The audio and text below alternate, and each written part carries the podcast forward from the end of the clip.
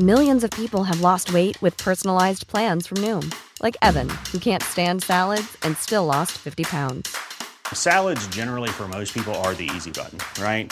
For me, that wasn't an option. I never really was a salad guy. That's just not who I am. But Noom worked for me. Get your personalized plan today at Noom.com. Real Noom user compensated to provide their story.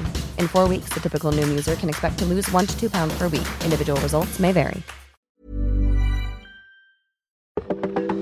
Welcome to this date in weather history for Saturday, November 6th. I'm AccuWeather.com's Evan Myers.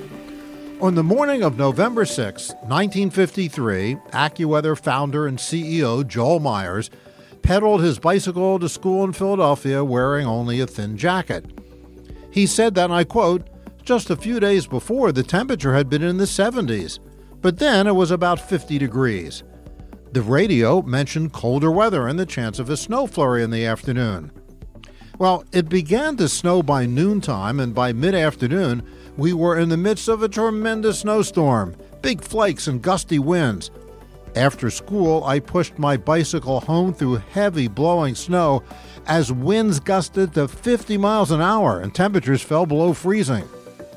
By the next morning, snow accumulations across eastern Pennsylvania ranged from 3 to 30 inches. End of quote. Officially, a little less than 4 inches of snow fell in the city of Philadelphia, but that was still enough to make it a record snowfall for so early in the season. The far northern and western suburbs were paralyzed by almost 30 inches of heavy wet snow that took a week to clean up.